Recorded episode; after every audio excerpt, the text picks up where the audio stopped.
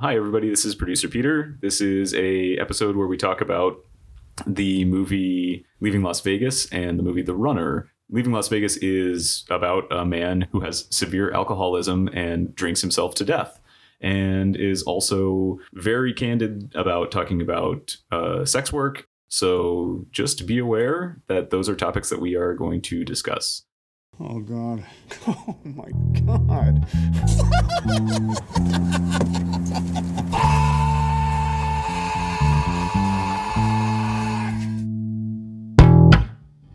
So we're cool if you're having an affair, people.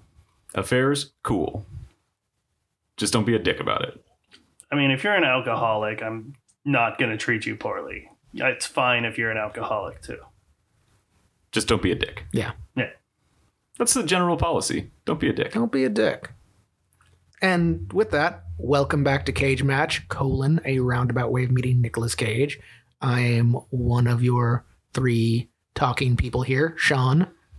I am second talking person, Nick. Hi, and I'm producer Peter, the third talking person who will talk less.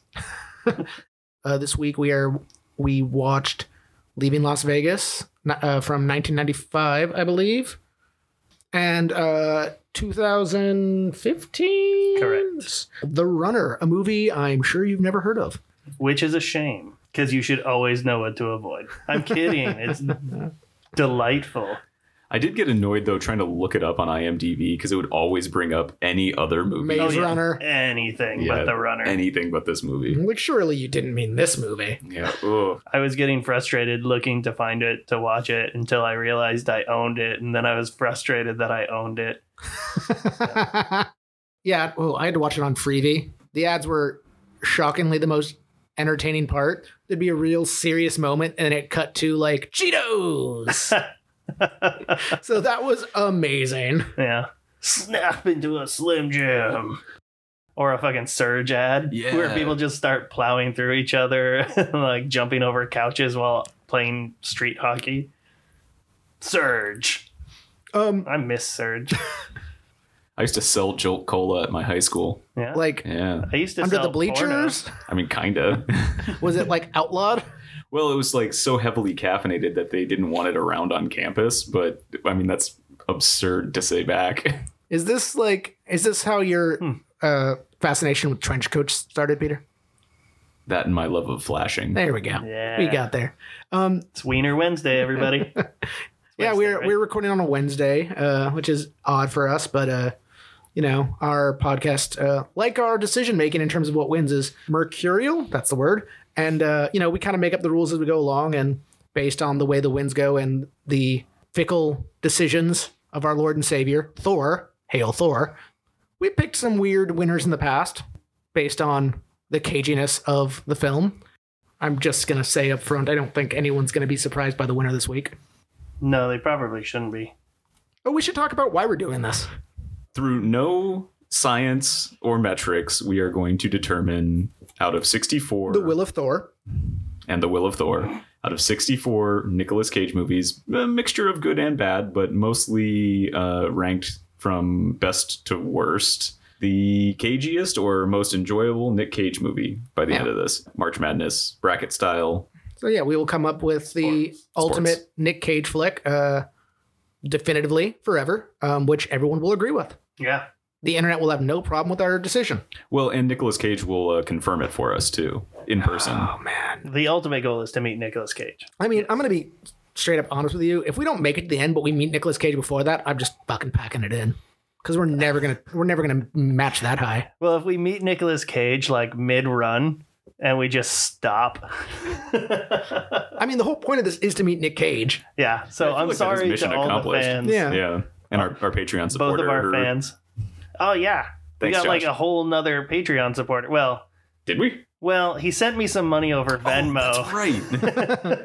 and I was like, do you, do you want to join the Patreon? Yeah, we gotta we gotta But give, is this someone you know? yeah. It's somebody I know. Okay. give give him a shout out. for That'd be the- weird. Uh, he- yeah. he's now uh, in the Sparkle Buddy tier.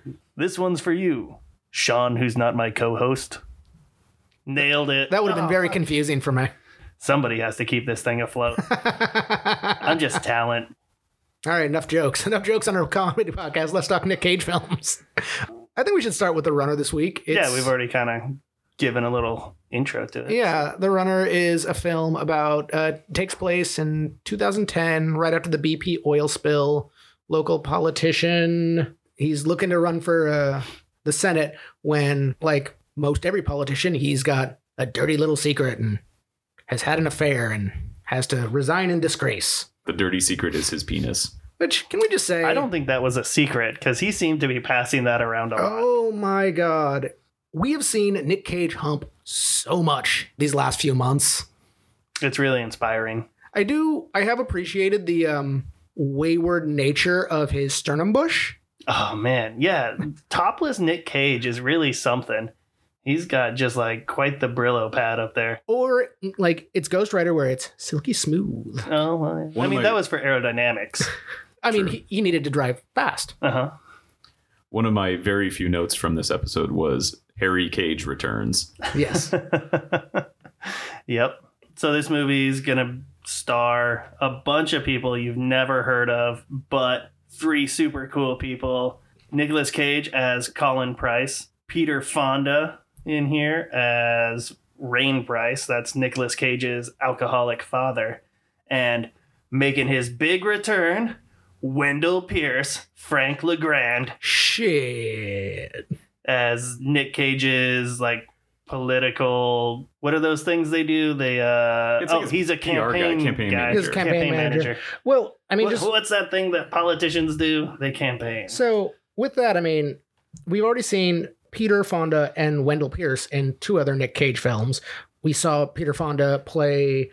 Well, in this film, he plays Nick Cage's father, whereas in Ghost Rider, he played the Ghost Rider's ghost daddy. oh, ghost daddy Ghost Daddy. Um, yeah, and Wendell Pierce played his partner in It Could Happen to You.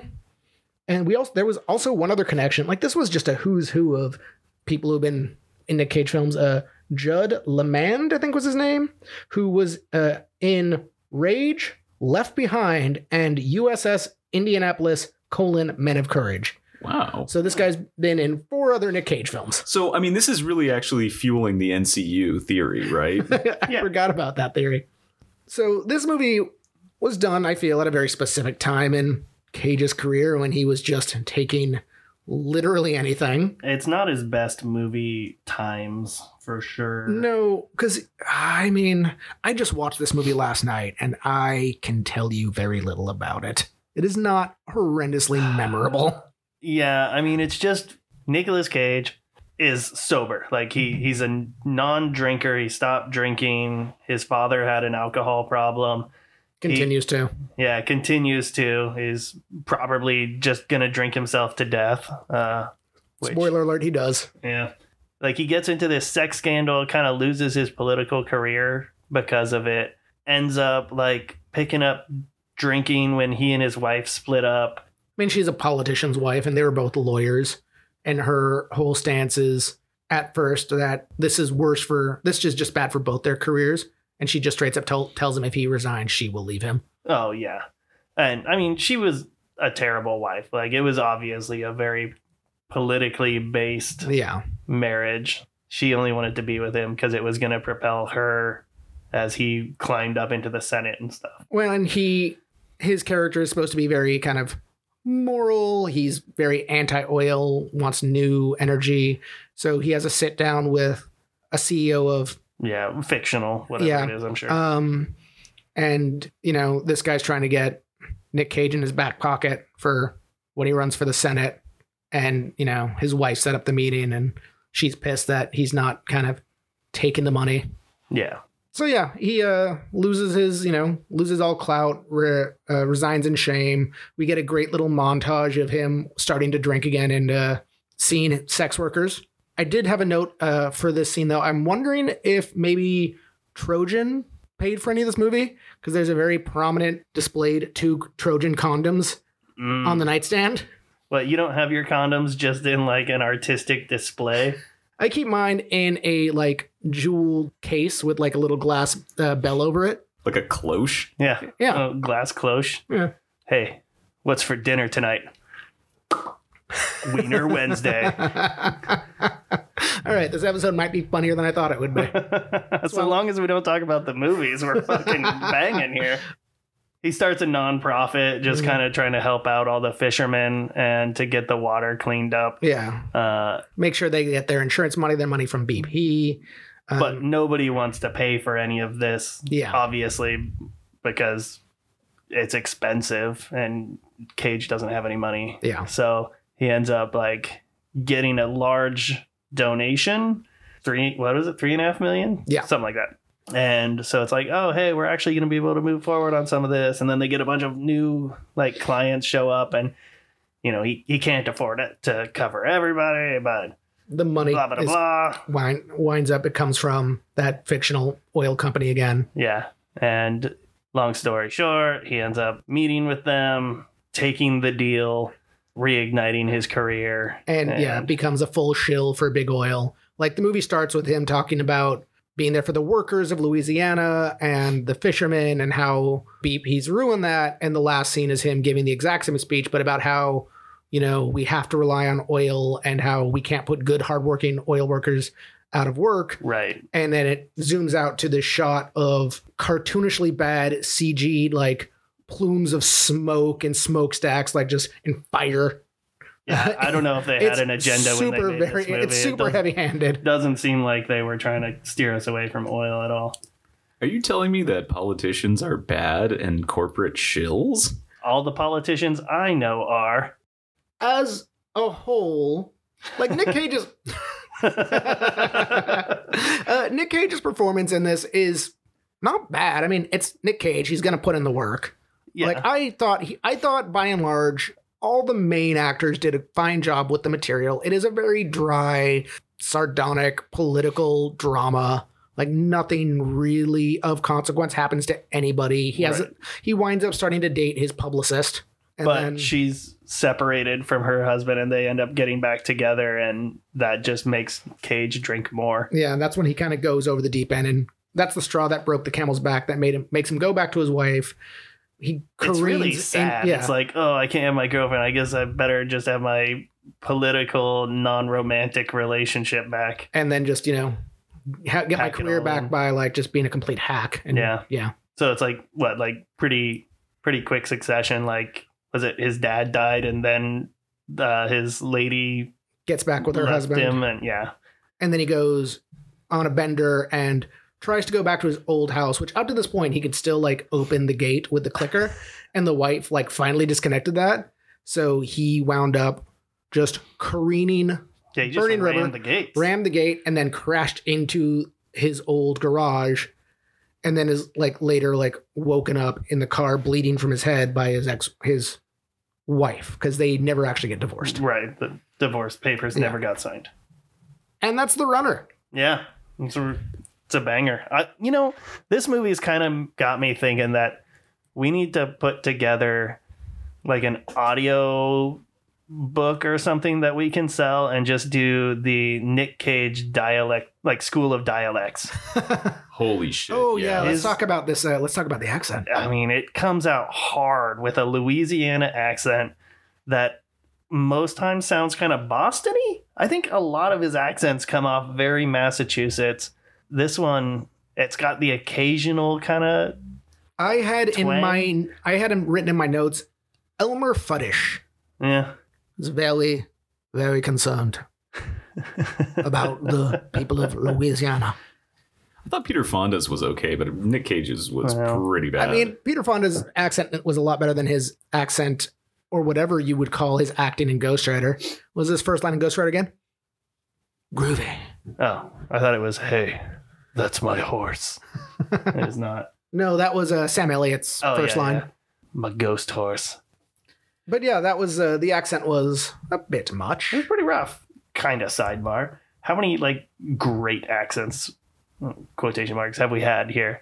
He had his New York cop accent. Oh yeah, New York Cop. His New York Cop in uh 9/11 movie was so fucking bad. that one was Yeah. bad, but his New York cop when he was pretending to be a cop in Sorcerer's Apprentice Was pretty Yeah. When it was, and that was supposed to be more of a caricature. yeah. Uh, so Louisiana, New York. I don't know. There's others. I didn't do any research on this, so fuck it. Fuck you too. Okay, moving on. Yeah, oh no, I mean, no, I mean honestly, Ghost. His uh, his weird Texas accent in Ghost Oh, Rider. yeah, his That was Texas- bad. yeah. I know. I was looking at uh, movies that came out around this time, and I, it really does kind of go into my theory that this is him just trying to recoup his lost money after he had all the tax problems. And I think this is the narrative I'm sticking with because there's a real specific window of time where he makes each of these kinds of movies where they're like, he's making a couple million bucks. They don't do very well. It doesn't matter. He does a fine job acting, but like nobody gives a shit about these movies. And every single poster is him slightly turned, mouth slightly agape. Oh man, that's Oh hot. well. Also, one of the first things I noticed about this film, it's the same way that um, what was that w- awful one we watched? Uh, like literally the worst one we watched. Left Behind. No, th- this one was worse than Left Behind. Did we say something was worse than Left Behind? I think it was. Um, oh, yeah, Oh. Dying of the Light. Dying, Dying of the Light. that was, so, bad. Like a lot of movies he did of that time, and Peter, you pointed that out to me earlier. This is just a product of that time. I forgot is just both those movies just kind of start an extreme close up of Nick Cage talking, like giving a speech, and uh, a lot of shaky cam, like no no steady Mm. cams on this, which might be explained by the fact that the budget for this movie was only six million dollars, and it made ninety three thousand gross. Ninety-three thousand gross ass dollars Yeah. pulled from the sweaty bras of Louisiana sex workers. you know, I like how you make sure to like slow down your speech and kind of change your cadence whenever you say that. so it definitely sounds like we have to redub you. It really does. Yeah, it sounds like I'm cutting these in. It's like the quack sound. I'm, I'm just redubbing myself as I go. It's like I really gotta slow down. On the fly, live editing in Well- your brain.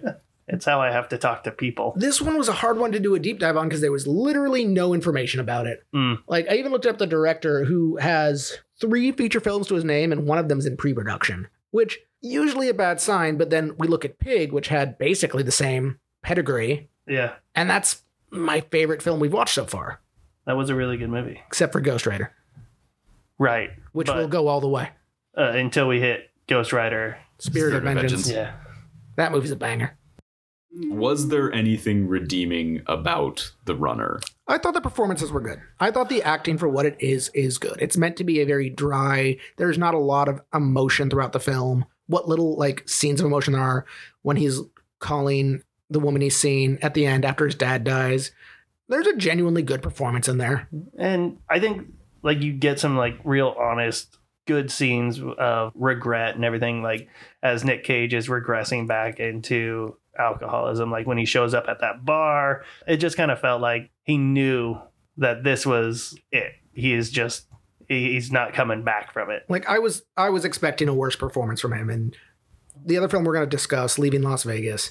The joke that everyone makes and kind of the joke that we started this podcast with was, "Oh, Nick Cage, he's in everything." But, you know, he is an astounding actor. yeah Even when the material isn't great, he can still put on a performance. I will say he's never forgettable no, I will say like it's a very subtle role this time. He's not he doesn't really cage out in the movie at all, but it's a it's a really strong which is funny because kind of it's- underrated performance. we can just move right into it. It's probably one of his cagiest, meta cagiest performances because all of the drunk scenes and stuff, he prepped for it by getting shit faced, filming himself, and then watching the film. Oh, now we're talking about leaving Las Vegas. yeah. Okay. Yeah. I'm, I'm just over the runner now. Okay. I'm getting right into. Well, again, here we can just we can connect these two movies right now. Both movies are about alcoholics. Mm, Yeah, I mean, we're really good at threading this accidentally. So Yeah. here you go, two alcoholism movies. Yeah. Uh, two actually good makeup jobs of the jaundice as the liver fails. Mm-hmm. Uh, mm, that's Yeah, nice. there was a lot of weird connections, but the deep dive on leaving Las Vegas was astounding. And yeah, Nick, you pointed out one of the most interesting things. We're in peak um, method actor mode. Like the way he studied for this role was by getting blitzed and filming himself so he could learn his own drunken speech patterns. Yeah, and he spent time at hospitals with like dying career alcoholics, so he could see like look at that Yeah. thousand yard stare and Like this is the the equivalent shakes. of And, you know pulling out his own teeth for a role. yeah, tough. Yeah, I mean Elizabeth Shue spent time on the strip with sex workers and interviewed sex workers for this role. Like they both put in a lot of time and energy and commitment of their own to prepare for these performances, and it shows. Yeah, they gave really, really good, honest performances, and it it really makes sense that both of them were nominated for best performer uh, Oscars. And Four nominations total in the Oscars, uh, the 96 Oscars Nick Cage, Best Performing Actor, Elizabeth Shue, Best Performing Actress, Best Director, mm-hmm. and Uh-huh. best screenplay. Weirdly, not best film because every other film that was nominated for best screenplay was also nominated for best film. yeah, and it, it's weird. It this movie has been nominated for a lot of things. Well, Yeah. it's I mean, this is what Nicolas Cage won his Oscar for, rightfully so. Yeah. And coming out of like a real banger of a year in 94, Yeah, where we've already seen a couple of his movies, that and are not great. So the movie but did, some of them are really good. yes. So, Uh, the movie he did directly before this was Trapped in Paradise. oh yeah, And one of the one of his reasons for doing this film is because he hated that movie so much that he wanted to like go do something the complete opposite. Like well, good on him because he fucking crushed it. so, just real quick, this movie stars Nicolas Cage as alcoholic, uh, disgraced screenwriter Ben Sanderson. Pretty much just tanks his career in L.A., burns all of his stuff, puts all of his clothes in trash bags, leaves them on the uh, curb, and decides he's gonna go to Vegas and drink himself to death. Maxing out all of his cards, selling his car. He thinks he can do it in about four weeks. That is his plan. Elizabeth Shue plays a sex worker named Sarah who meets Ben like kind of first night there, and they form a friendship, a love interest of types. It's very um Well, it was probably pretty cathartic for her because Yeah. he wasn't interested in sex throughout like the majority of the movie. Sex wasn't his motivation. but that's the, really the only way she knows to show Yeah, any affection and he's not really providing her with that. It's I'm trying to what's a good what's the word uh it's a very codependent relationship. very much so. Like he's, you know, right up like she has him move in with him right away and right out the gate he's just like you can never tell me to stop drinking. Like you have to let me do this and that runs its course. yeah, And it's really not until she goes out working one night and he goes out gambling, gets drunk, and then brings another sex worker back to her place where the wheels finally come off that relationship. yeah, Uh, the making of this film, though, amazing. yeah. like every story about this film is insane and it for good and bad reasons. Like the the making of this film also has a lot of sadness behind it. Like the author of the book committed suicide, I believe, about two weeks into production. I rewatched that movie uh, this morning. The last scene of the film is of Ben Sanderson in kind of a in memoriam type, just like freeze frame of him just on the strip, just smiling, like after he's died in the movie. I'm like, that's a really weird way to end this film. And I'm kind of wondering if that's just a was more meant to be a nod to the author of the book. Yeah. I think it, there were some nice little nods like that watch that he's wearing was the novel author's watch. Mhm. Oh, that's interesting. Yeah. The, the Rolex Daytona. Yeah. Yeah. The 93 Rolex Daytona, which Did you look up the value? yeah, twenty thousand dollars. used 20 grand. Yeah. Yeah. And he sells it for five hundred dollars $500 at bucks. a pawn shop. I did love that after he sells that there's at least one I think two other times where he goes and like looks at his watch Yes. just so naturally and it's just not there. And he's you know, he's drunk and it's just like, oh no, don't know what fucking time it is because I sold that. There's w- only one other named, re- really named character in this film who has even a monochrome of screen time, which is Yuri, played by Julian Sands, who is Sarah's pimp at the beginning of this film, who's run into some money problems with some Russian mobsters, and they quickly take him out of the film. Yeah, he's not in it for too long. But I'm not this sure. movie, I'm not sure there was even a necessary element to that. Like, why did they even bother with him? Just to show where Sarah's kind of starting out Yeah, at it's like- and her relationship with the like only other man in her life, probably. Yeah, and the abuse of being a sex Mm-hmm. worker, because Yeah, like you're he right. used to like cut her butt and things like that. like we see her get down with a few people in this film and it's always a performance and she talks about that in kind of one of her first talking head scenes she talks about like the performance of being a sex Oh, worker oh, okay. and the one scene we see of her having sex is not a performance with is with yuri and it is sh- you can just see in her face just how awful it is for her. Like, Mhm. Just to go to that character again, those talking head scenes are astounding. uh, they're really something weird because they were pre-production hair makeup and costuming Yeah, they Mm-hmm. like, were just screen, tests. and then the director decided to put them in even though the producers were like "Hmm, i don't know about that he's like yeah fuck it do it but like they really do kind of it's, emphasize the scenes that they get paired up with. it's also just uh, for me it was kind of it took me out a little bit because it's so jarring it goes to like at home hand cam kind of appearance like you know it doesn't have professional lighting and sound and it's it's also kind of weird because it makes you think like is she talking to a therapist is she talking to a friend Yeah, and it's never specified, but no, yeah, they show up pretty heavy in the first act, and you don't see them throughout the second act, yeah and you only get one more at the very end of the film. I kind of forgot they were a thing until it shows up at the end. Yeah, I- it's they're fine as little like personal monologues, but it's also kind of weird because it's like I don't feel like she's the lead, and I don't know if you can give those to not leads. I I mean, mean- she's the female lead of one I mean, but notable females. I mean, the movie's about Ben dying, but I would put Elizabeth Shue's character, I would put Sarah as more of like the lead and the narrator of this film because she's the one witnessing it. Like, she's who we're seeing this through. Well, and she's certainly the more empathetic character. Yeah. I mean, it's hard to watch a guy who's just like kind of a sad sack drink himself to death. We don't get any buildup of him as a character to give a shit about. no. Well, it's e- just sort of like, hey, I'm a drunk. even Yeah, there's certainly no satisfaction in his character. even the opening scene of him like dancing through the grocery store just putting handles of liquor in the uh, shopping cart that was meant to be a later scene when he's already decided to kill himself but again the director just like this sets us up perfectly for who this character is in one shot Yeah. I felt lied to because that scene opens up the movie or whatever. And I'm like, all right, got ourselves a little fucking romp here. We're going to have a, a nice, like, pick me up movie. I'm going to enjoy this. nope Mm-mm. next No. scene he's begging for money from like a producer friend of his From like, Richard Lewis. from richard lewis who's having uh, dinner with steven weber from wings yeah. this movie has And two nice ladies And two who nice definitely ladies. weren't sex workers.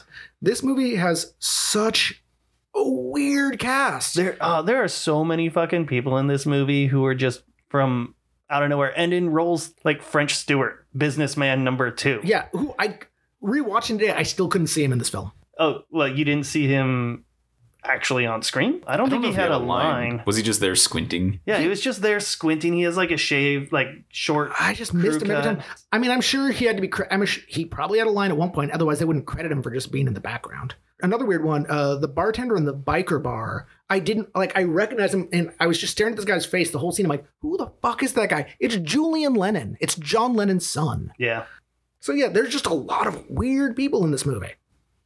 Uh, the director, uh, Mike Biggs, uh, who's directed a bunch of stuff I've never heard of. There- I mean, there were some things I think I had heard of. Like, um, I'm just gonna say words: Cold Mountain Creek. Oh, Cold Creek Manor. I was pretty close.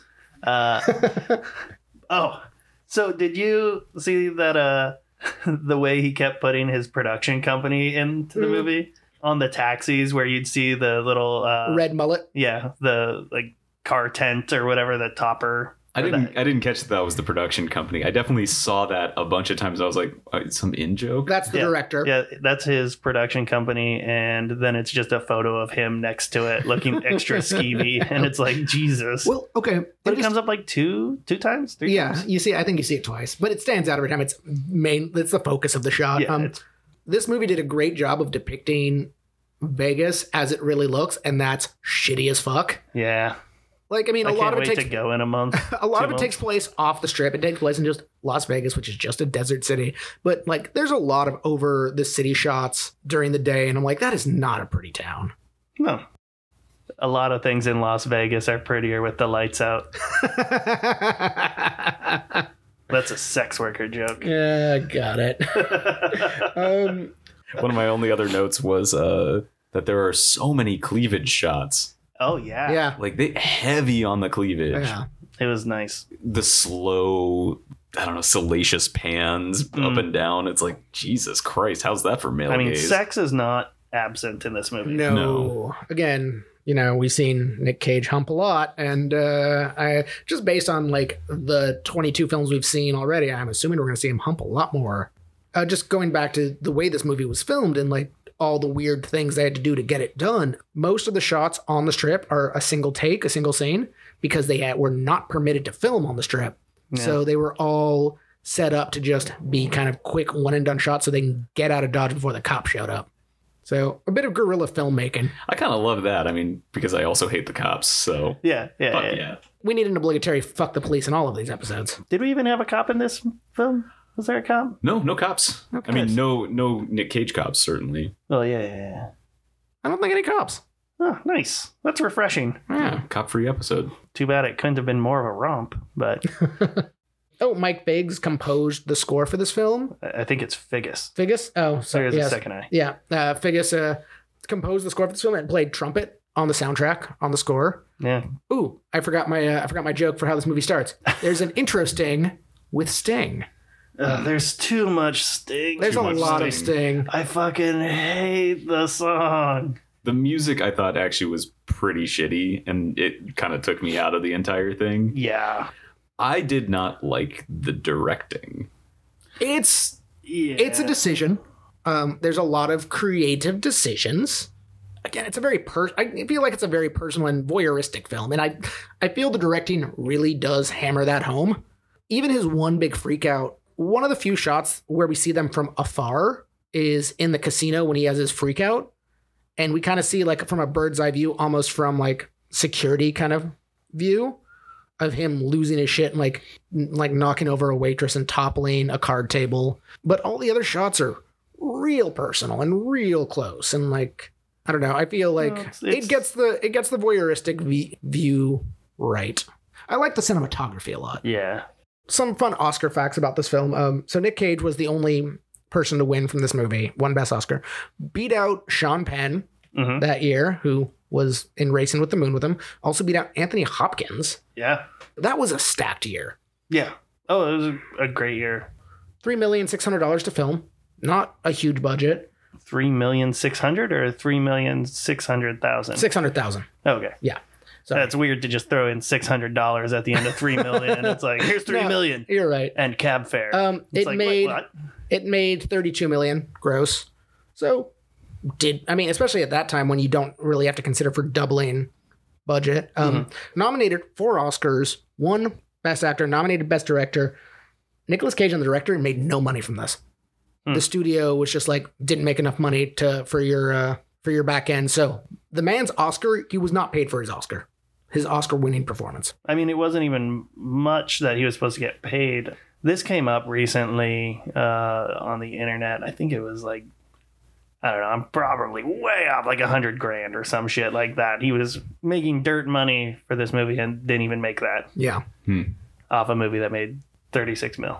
So if uh, all our griping at the beginning of this podcast uh, didn't clue you in, clearly the runner won.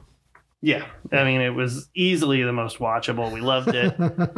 um, No, I can't even tell that. That joke doesn't have any legs. No, it's leaving Las Vegas. kind of, yeah. It's, I mean, it's a g- great film. I'm glad I finally saw because I did not see it before this, but it's n- not something I would seek out again anytime soon just because it is hard to watch. There is brutal depictions of alcoholism. You can s- you really see the mania in his character, the ups, the downs.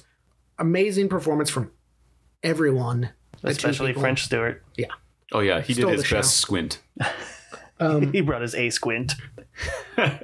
I couldn't get out of my head him as Charlie Kaufman. Like I felt that that character and this one were so similar. I mean, they both don't have hair plugs. Yeah, they were definitely both some of his most they're his best character roles Yeah. by far uh, from an acting standpoint from what we've seen. I mean, he, he's just so confident all the time. Actually, he's so confident until like the very end I feel like cuz he's always saying like how good he is in bed and how like you're going to love fucking me and things like that and he's like really laying it on, but then in the end he's like just getting kind of morose and talking to Sarah and she was talking about like having sex and he just says he's not very good in bed. Yeah. And it's just like so sad. Dude, that's more than just the core of who you are. So the first scene we see him drinking, he's hitting on a, on a woman at a bar, and he was just like, "Let's go home, put on a movie. I'll make you like I'll make you a slushy frozen drink, and we'll have sex." The bartender comes up and tells him to stop, and he just gets real quiet and solemn, like, "You're you're so pretty, and and." And I want to have sex with you, and I'm, and I'm really good at it. And it gets like you see, he does such a great job and turns on a dime of those people who drink that much and who are that disassociated with everything. Like the highs, the lows. Just ah, such a good performance.